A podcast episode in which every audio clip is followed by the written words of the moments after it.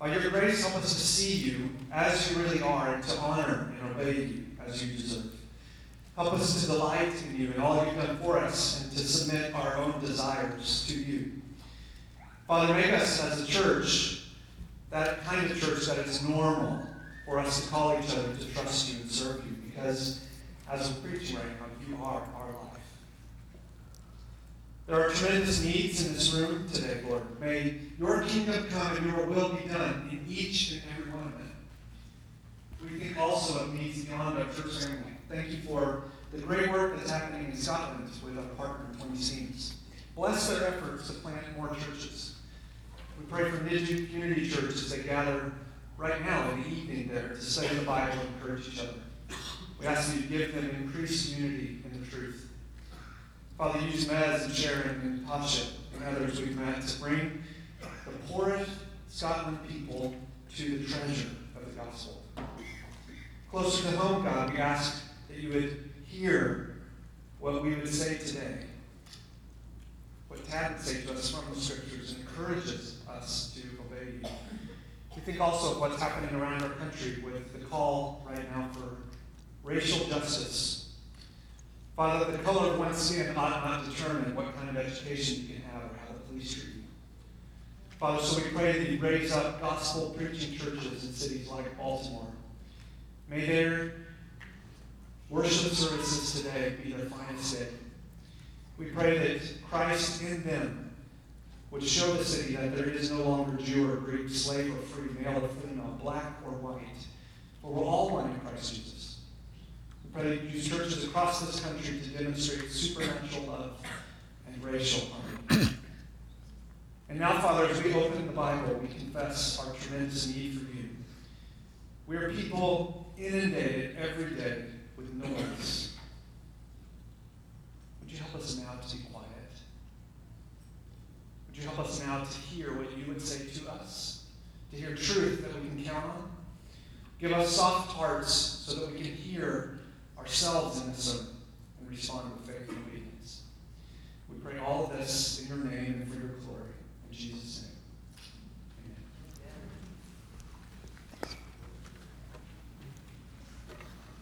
Good morning. Glad to be here this morning with you. And if you're new here, then we are just getting started on our new sermon series, and this stand is not going to work for me. But hold on, I'll get one in a second, so don't worry about it. So, specifically, we're in the, the portion of the Gospel of John that's called the Upper Room Discourse. And we're looking at really just the last few hours of Jesus' life, as right before he prepares to die on the cross and then be resurrected. So, if you knew that you were about to die, how would you spend your last days? You ever thought about that? It's, it's really an interesting question, interesting thing to think about. So I want you to talk for just a moment amongst yourselves about what's on your bucket list. So turn to your neighbor, talk about what's on your bucket list, and then I'm going to ask for some responses in just a moment.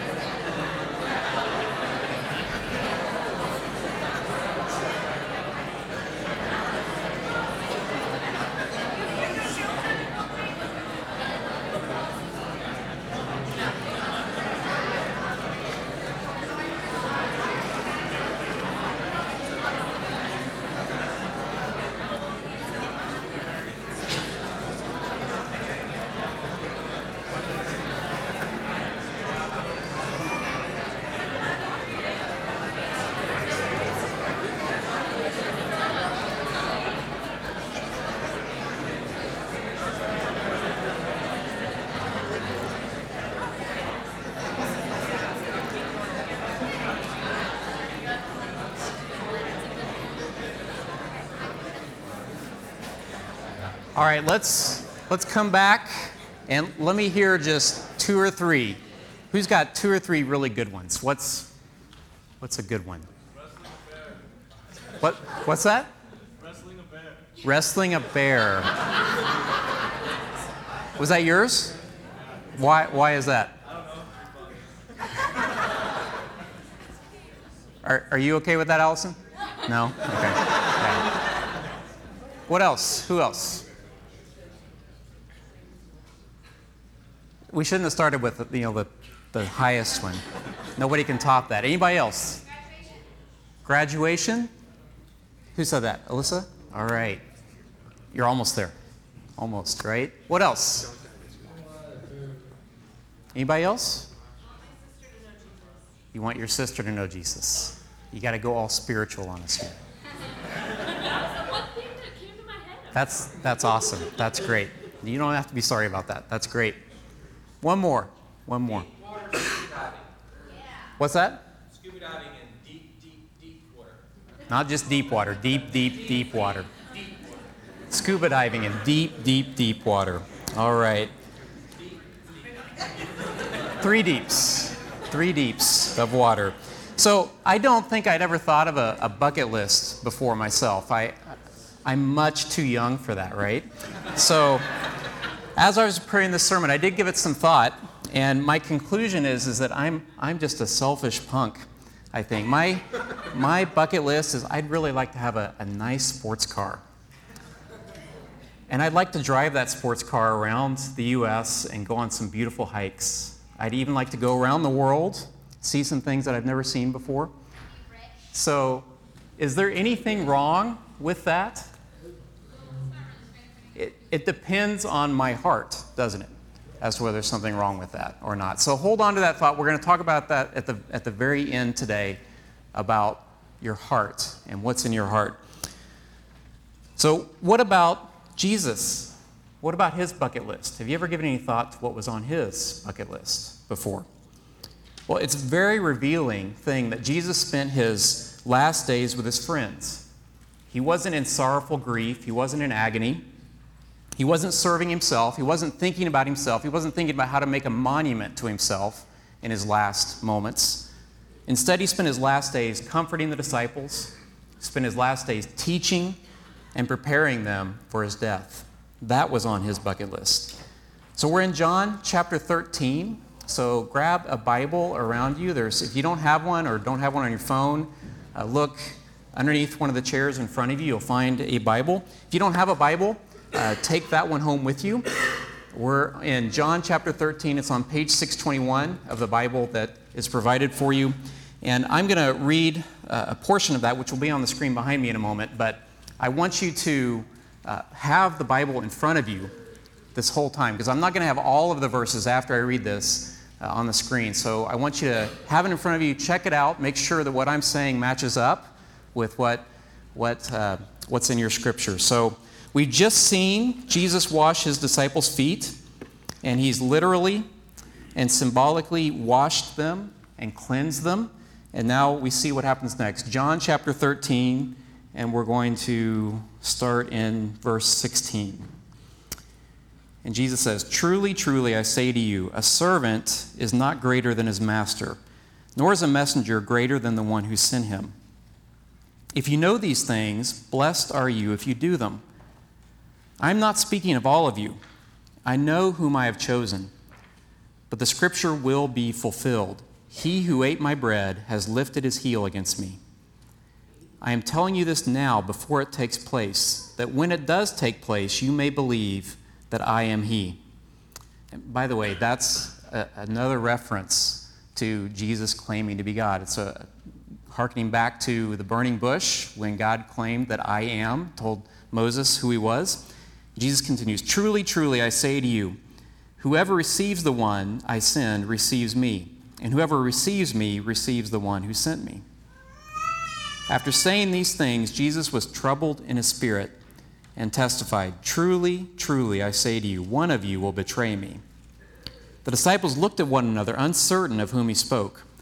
And one of his disciples, whom Jesus loved, was reclining at table close to Jesus. So Simon Peter motioned to him to ask Jesus of whom he was speaking. So that disciple, leaning back against Jesus, said to him, Lord, who is it?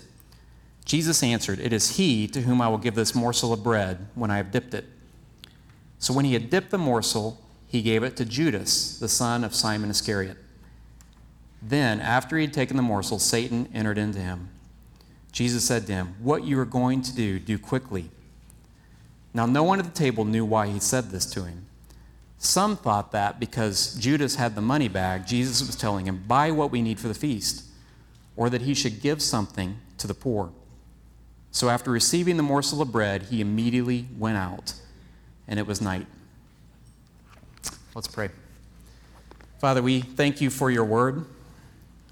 Thank you that your word instructs us, it encourages us, it convicts us, it shows us ultimately our need for a Savior.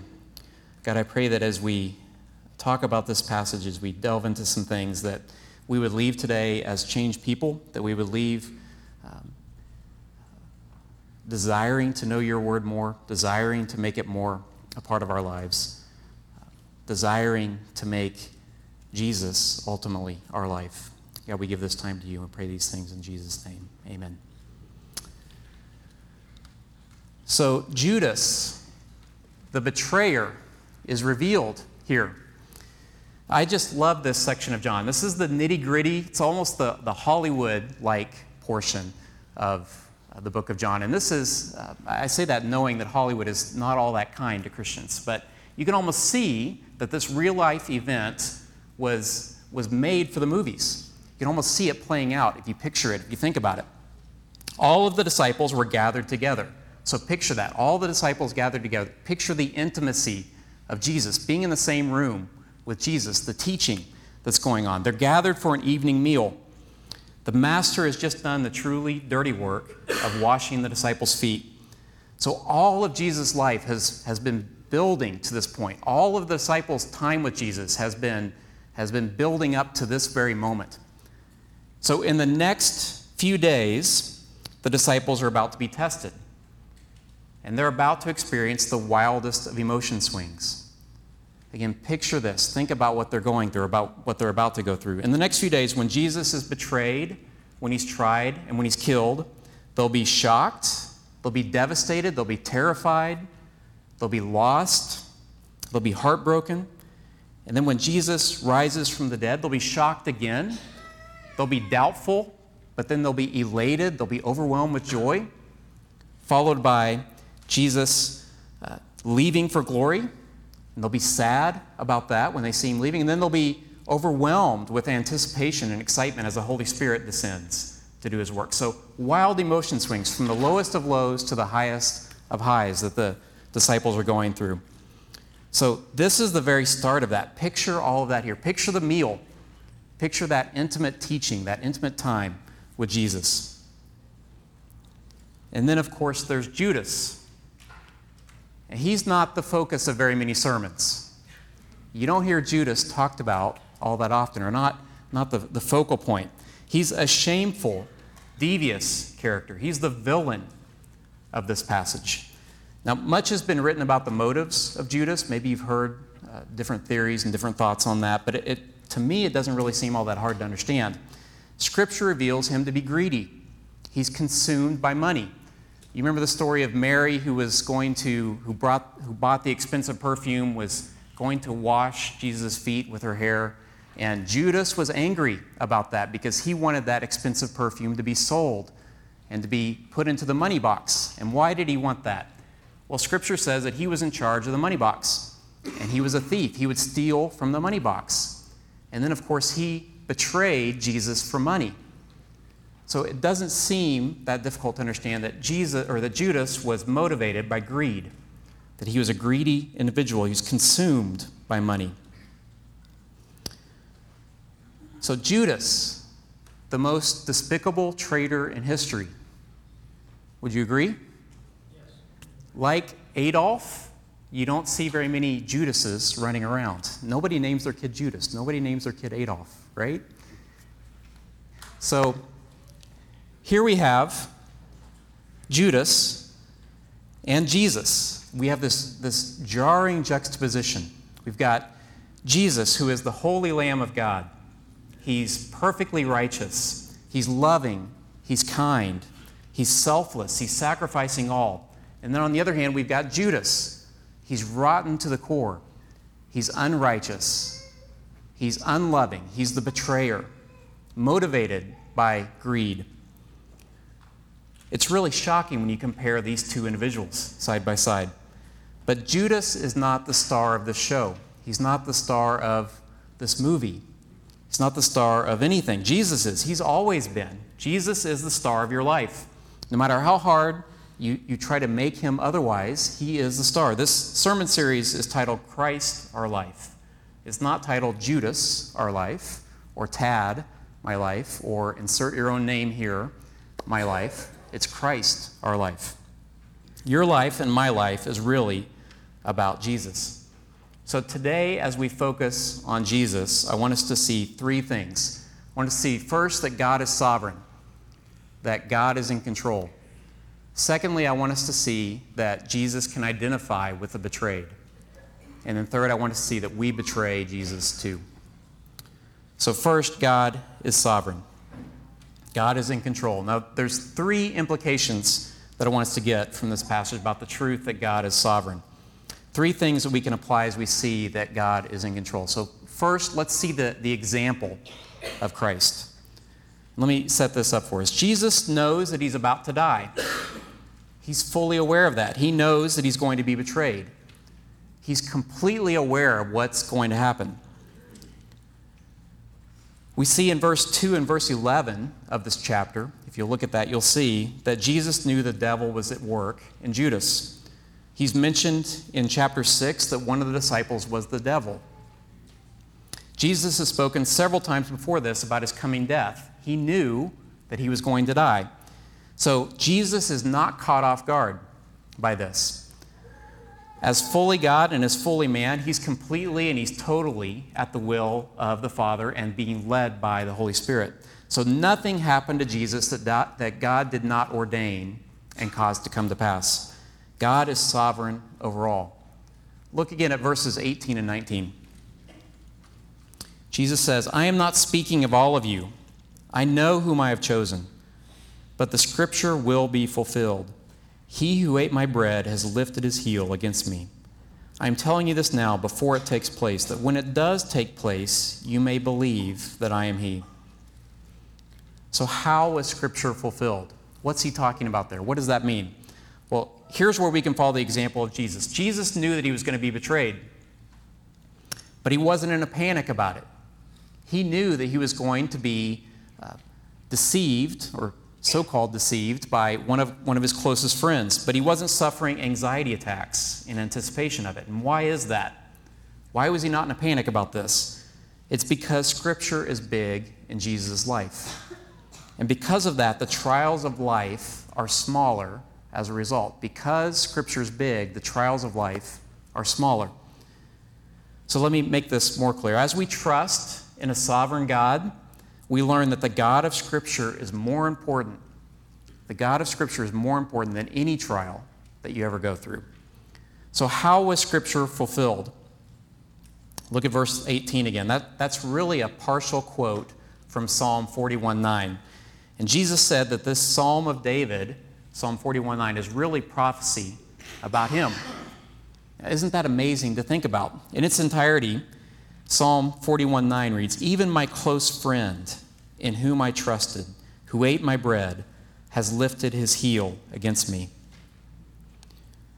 God is sovereign. God spoke about Jesus' betrayal in Scripture through David a thousand years before Jesus was born. Isn't that amazing to think about? God is sovereign. We see the measure of that betrayal in Psalm 55 as well. And Jesus didn't refer to this in this passage, but we can see that this Psalm 55 is really prophecy about Jesus and Judas as well. It reads, For it is not an enemy who taunts me, then I could bear it.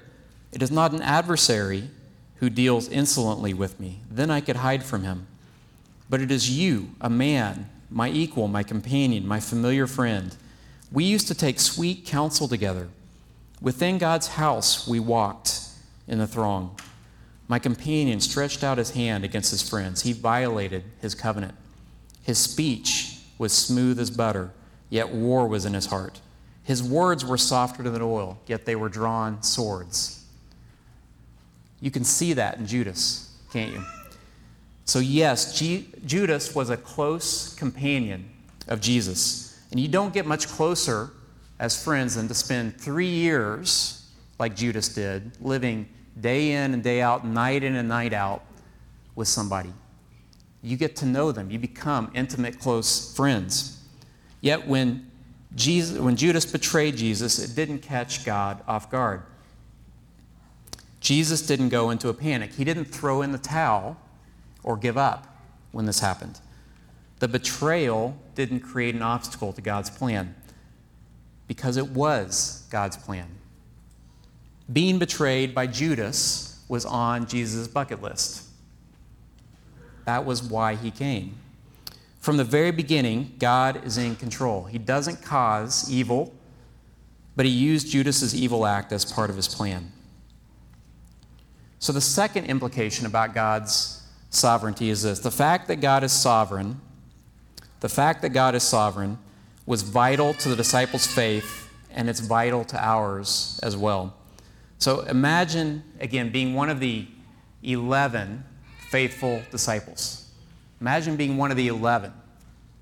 To have your leader killed, to have your leader appear to be blindsided, that would be devastating. And then on top of that, to know that one of your best friends, one of the people that you'd spent the last three years of your life with, was, was the one who had deceived, the one who had betrayed, the one who'd done that to your master.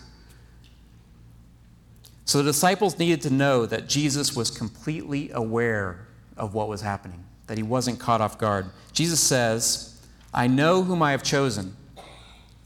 I haven't made a mistake by choosing Judas. I'm not a victim of the skilled deceiver. I knew every single detail of this, and it was that the scripture would be fulfilled. So it's, it's important the disciples would know that. It's important that we would know that as well, so that our view of God's sovereignty wouldn't be undermined. So, why is it important for us to know that God is sovereign? Why is that a big deal? Why do we need to know that God is sovereign? Well, when bad things happen to us, how do we feel?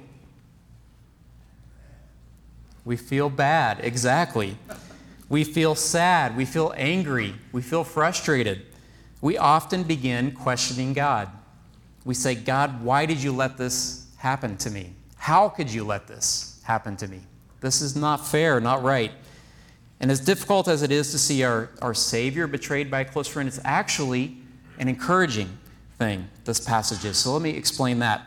This has always been God's plan. It's not as though God created Adam, that Adam sinned, and then God was, was caught flat footed. He was surprised and he was thinking about what he was going to do next.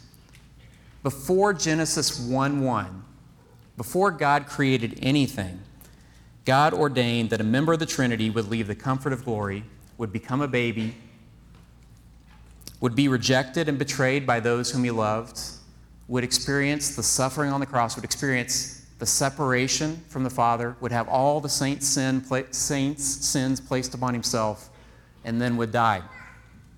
So think about that. That's always been God's plan. And why? Why was that God's plan? Well, it's because God is the star of this show, this movie, this life. God was most glorified by pursuing us, by loving us sacrificially and redeeming us. God was most glorified by pursuing us, by loving us, by redeeming us. Christ is our life. So, what about us? What about you? What about me? Again, why is it important that we know that God is sovereign? Well, when bad things happen in our lives, what should our response be? Well, that's really tough when bad things happen. We don't like it when bad things happen. But if you're a believer in Christ, if you're his child, then whatever circumstances you're going through are meant for God's glory, and they're meant ultimately for your good. Now, how can I say that? How do I know that? It's because God's word says that. He tells us. We see in Scripture that the bad things that happened to Jesus were actually for our good.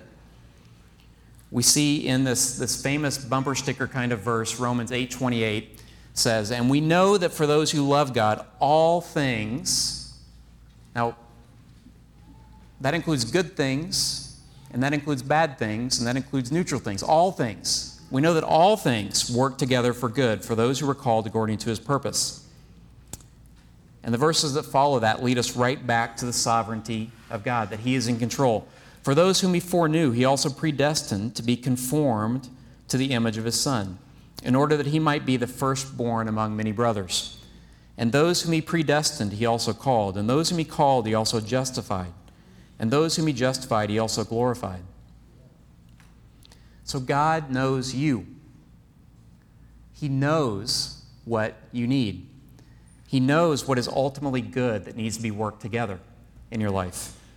Just as He did with Jesus, He sovereignly plans out what you need with the ultimate purpose of becoming more like Christ. And that can be painful. That's painful sometimes. It's not out of the ordinary for, for the Christian, it's not out of the ordinary for God to use pain and suffering to make us more like Him, to make us more like Christ, to make us rely on Him. We just sang about needing God. We need Him in times like that.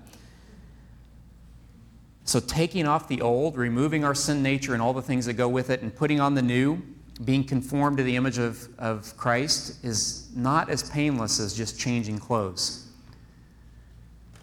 Even that imagery, being conformed to the image, that, that just sounds painful, doesn't it? Being conformed to the image of God. But it's necessary for growth, or a good God wouldn't ask us to do that.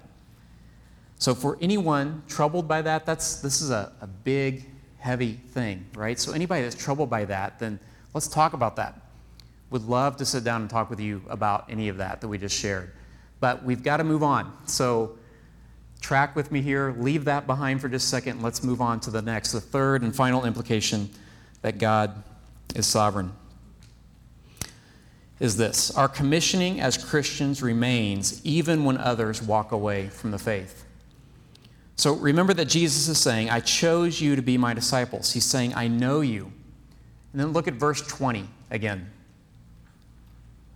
He says, Truly, truly, I say to you, whoever receives the one I send receives me, and whoever receives me receives the one who sent me. So, see this important aspect of God's sovereignty here as well.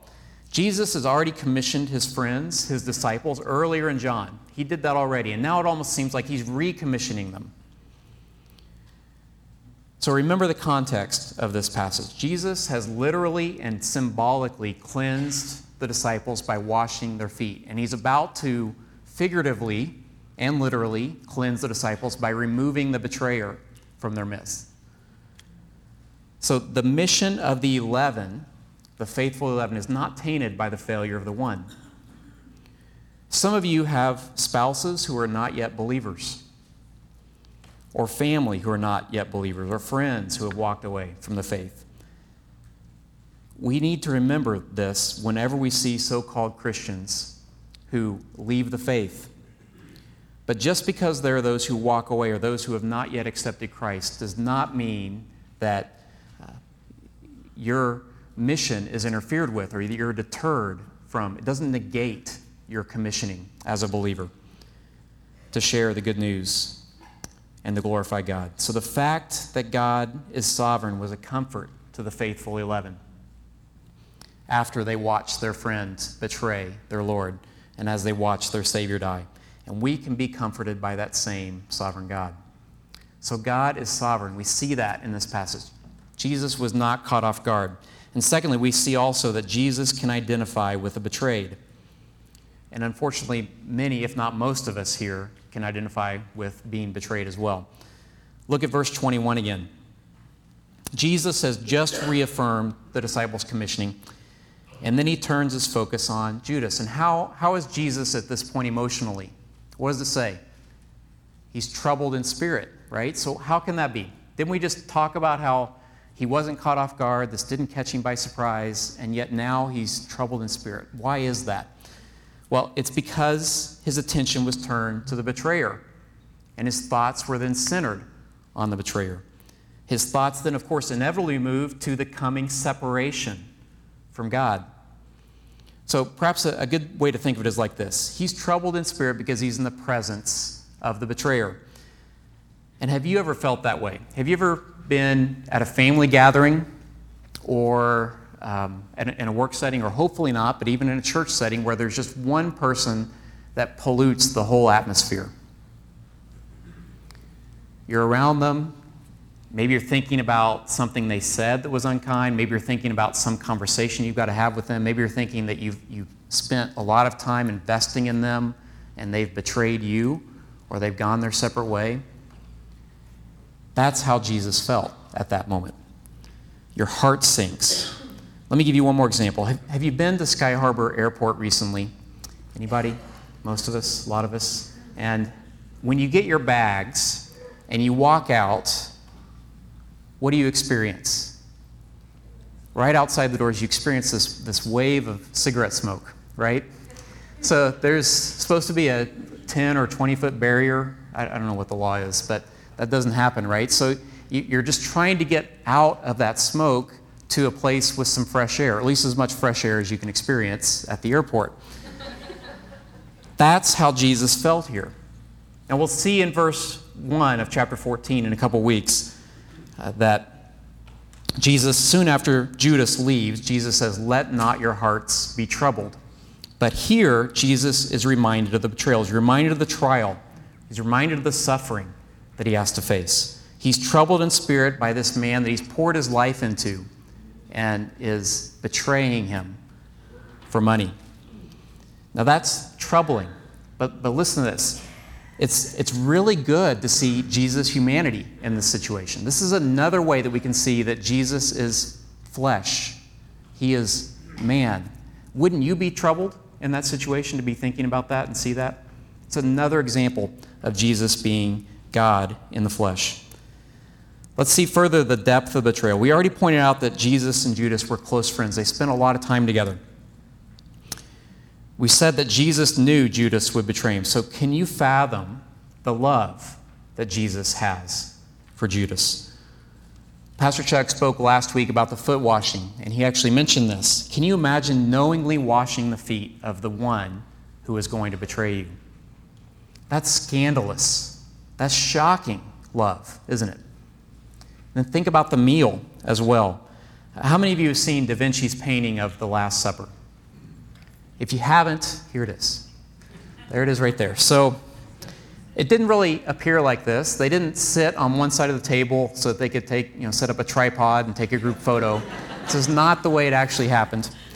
The, the way it actually happened is that the uh, disciples, the, the, custom at the time was to eat reclining. You would eat while laying down or, or leaning, resting on your side at a low table with pillows all around the table. So in that kind of a situation, you really only were able to have a conversation with someone who was on your immediate left or on your immediate right. And so, what was the position of the disciples in this passage? Well, a close reading, if you read it closely, you'll see that Judas was on one side of Jesus, and the disciple whom Jesus loved, who was John, don't you just love how he referred to himself that way, the disciple whom Jesus loved? Um, we should all refer to ourselves. We're the we're the person that Jesus loves, right? John was, was seated on the other side of Judas.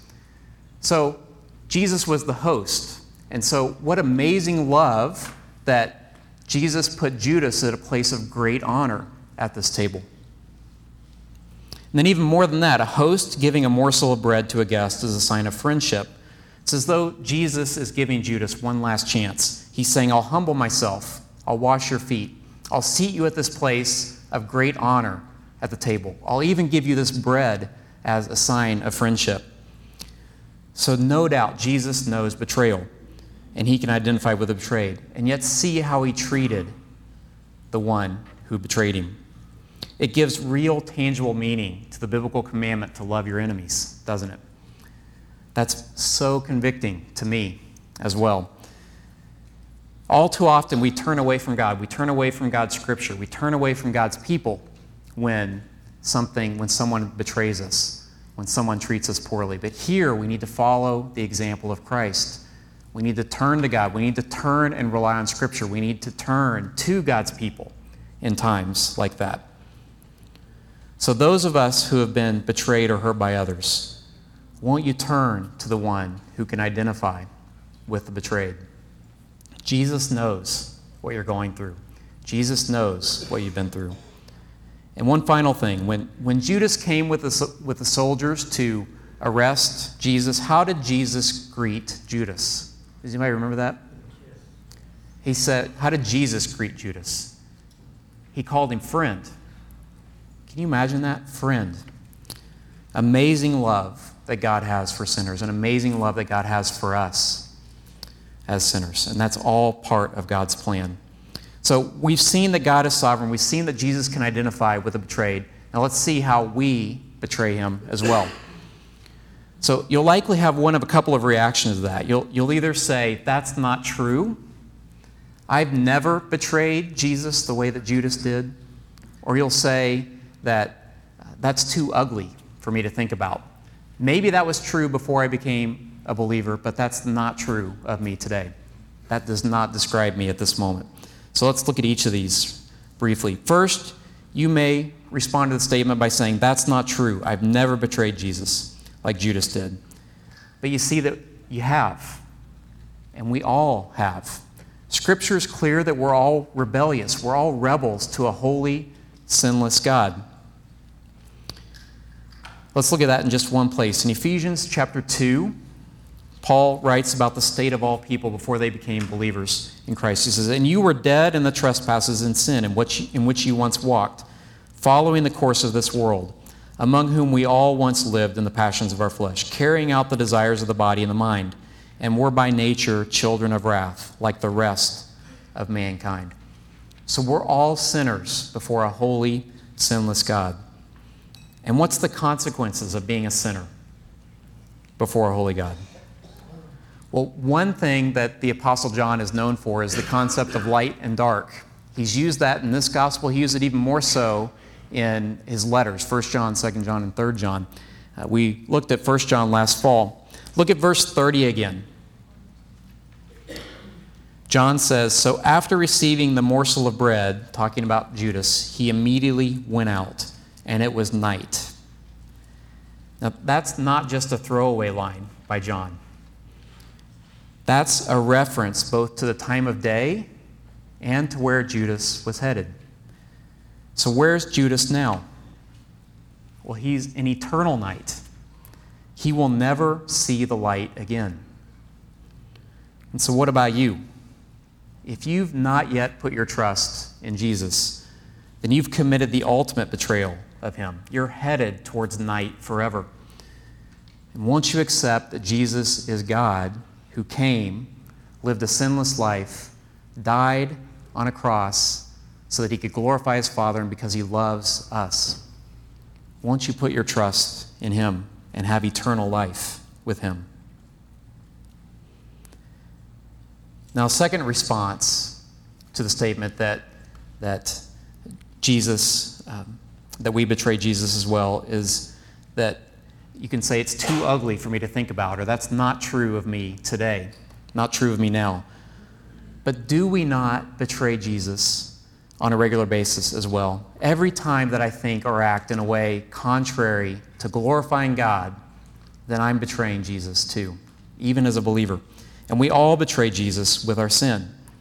Now, you may not, you may say, you may argue with that. You may say, I'm, I'm not a cheater. I don't cheat on my tests. I don't cheat on my taxes. I don't cheat on my wife. I'm, you might say I'm sexually pure. I don't have sex with my girlfriend or my boyfriend. I, I'm not a thief. I do all the right things. But think about your bucket list responses earlier. Maybe not the ones that you shared, but your secret ones, your true ones. What do they reveal about your heart? What do they show that you're putting your trust in? What do they show that you're, you're getting your security from? What do they show that you're, you're worshiping? What do they show that you're living your life in anticipation of? If I can just get to this, then I'll be happy. If I can just get to that, then everything will be good in my life. Do any of those things really have anything to do with glorifying God? Or are they just meant to satisfy your own desires? Are you Lord of your life? or is Christ your life? That's so convicting to me personally. So, in closing, I want you to think about our sin. Think about your sin. Think about it in relation to Judas. Who do you identify most with in the story? Is it Jesus, who was blindsided by betrayal?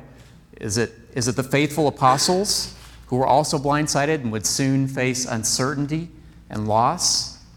Or is it Judas, who was motivated by his own will, seeking after himself, seeking after something to fill his life with, seeking after money? To me, all too often, is Judas.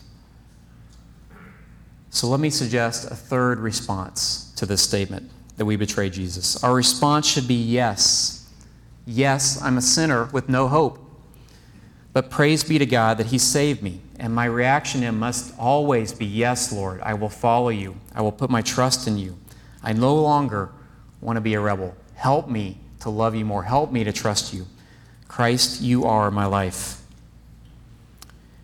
In the, in the book of Job, there's this beautiful passage of Scripture where uh, God, it shows us God's sovereignty. God is, is talking to creation, and He says to the, uh, to the waters, He says, You stop right here. And then He says to the mountains, This high and no higher. And then He says to the snow, He says, Fall here. And all of these things obey Him. God is sovereign over all of creation. And then what about us? When he looks at man, when he looks at you, when he looks at me, and he says, do this or do that, what do we say to him? All too often, we say, no, I'm going to do things my own way. It shouldn't be that way. We betray Jesus every day with our thoughts and our actions. And oh, that we would see that and be moved to repent. That we would see that and be moved to make Christ our life. And finally, isn't it a comfort to know, as we read this passage, that nothing that's sinful, there's not anything that sinful man can ever do that will ever uh, remove or undermine the plans of God? What appeared to be the tragedy of betrayal of our Lord, what appeared to be the tragedy of the cross, was actually the triumph of redemption. We see the amazing, loving mercy of God towards sinners. In Jesus' response to the, the traitor Judas, Judas, it's scandalously shocking, amazing love that God had for the traitor and for us as sinners who betray him as well. Let's pray. Father, I thank you for your amazing love. We so don't deserve what you have done for us, what you've given, given us as your children. God, we have an inheritance now as believers. We have access to you, our Father. We can rely on you. We can go to you in prayer. We know that you hear us. We have eternal life with you, all because of your Son, Jesus. God, thank you that you are in control, even in moments when it seems like our life is upside down, even in moments where we're blindsided by something. We know that you are in ultimate control. So, God, we thank you and we praise you for who you are. Thank you for your Son, Jesus. Amen.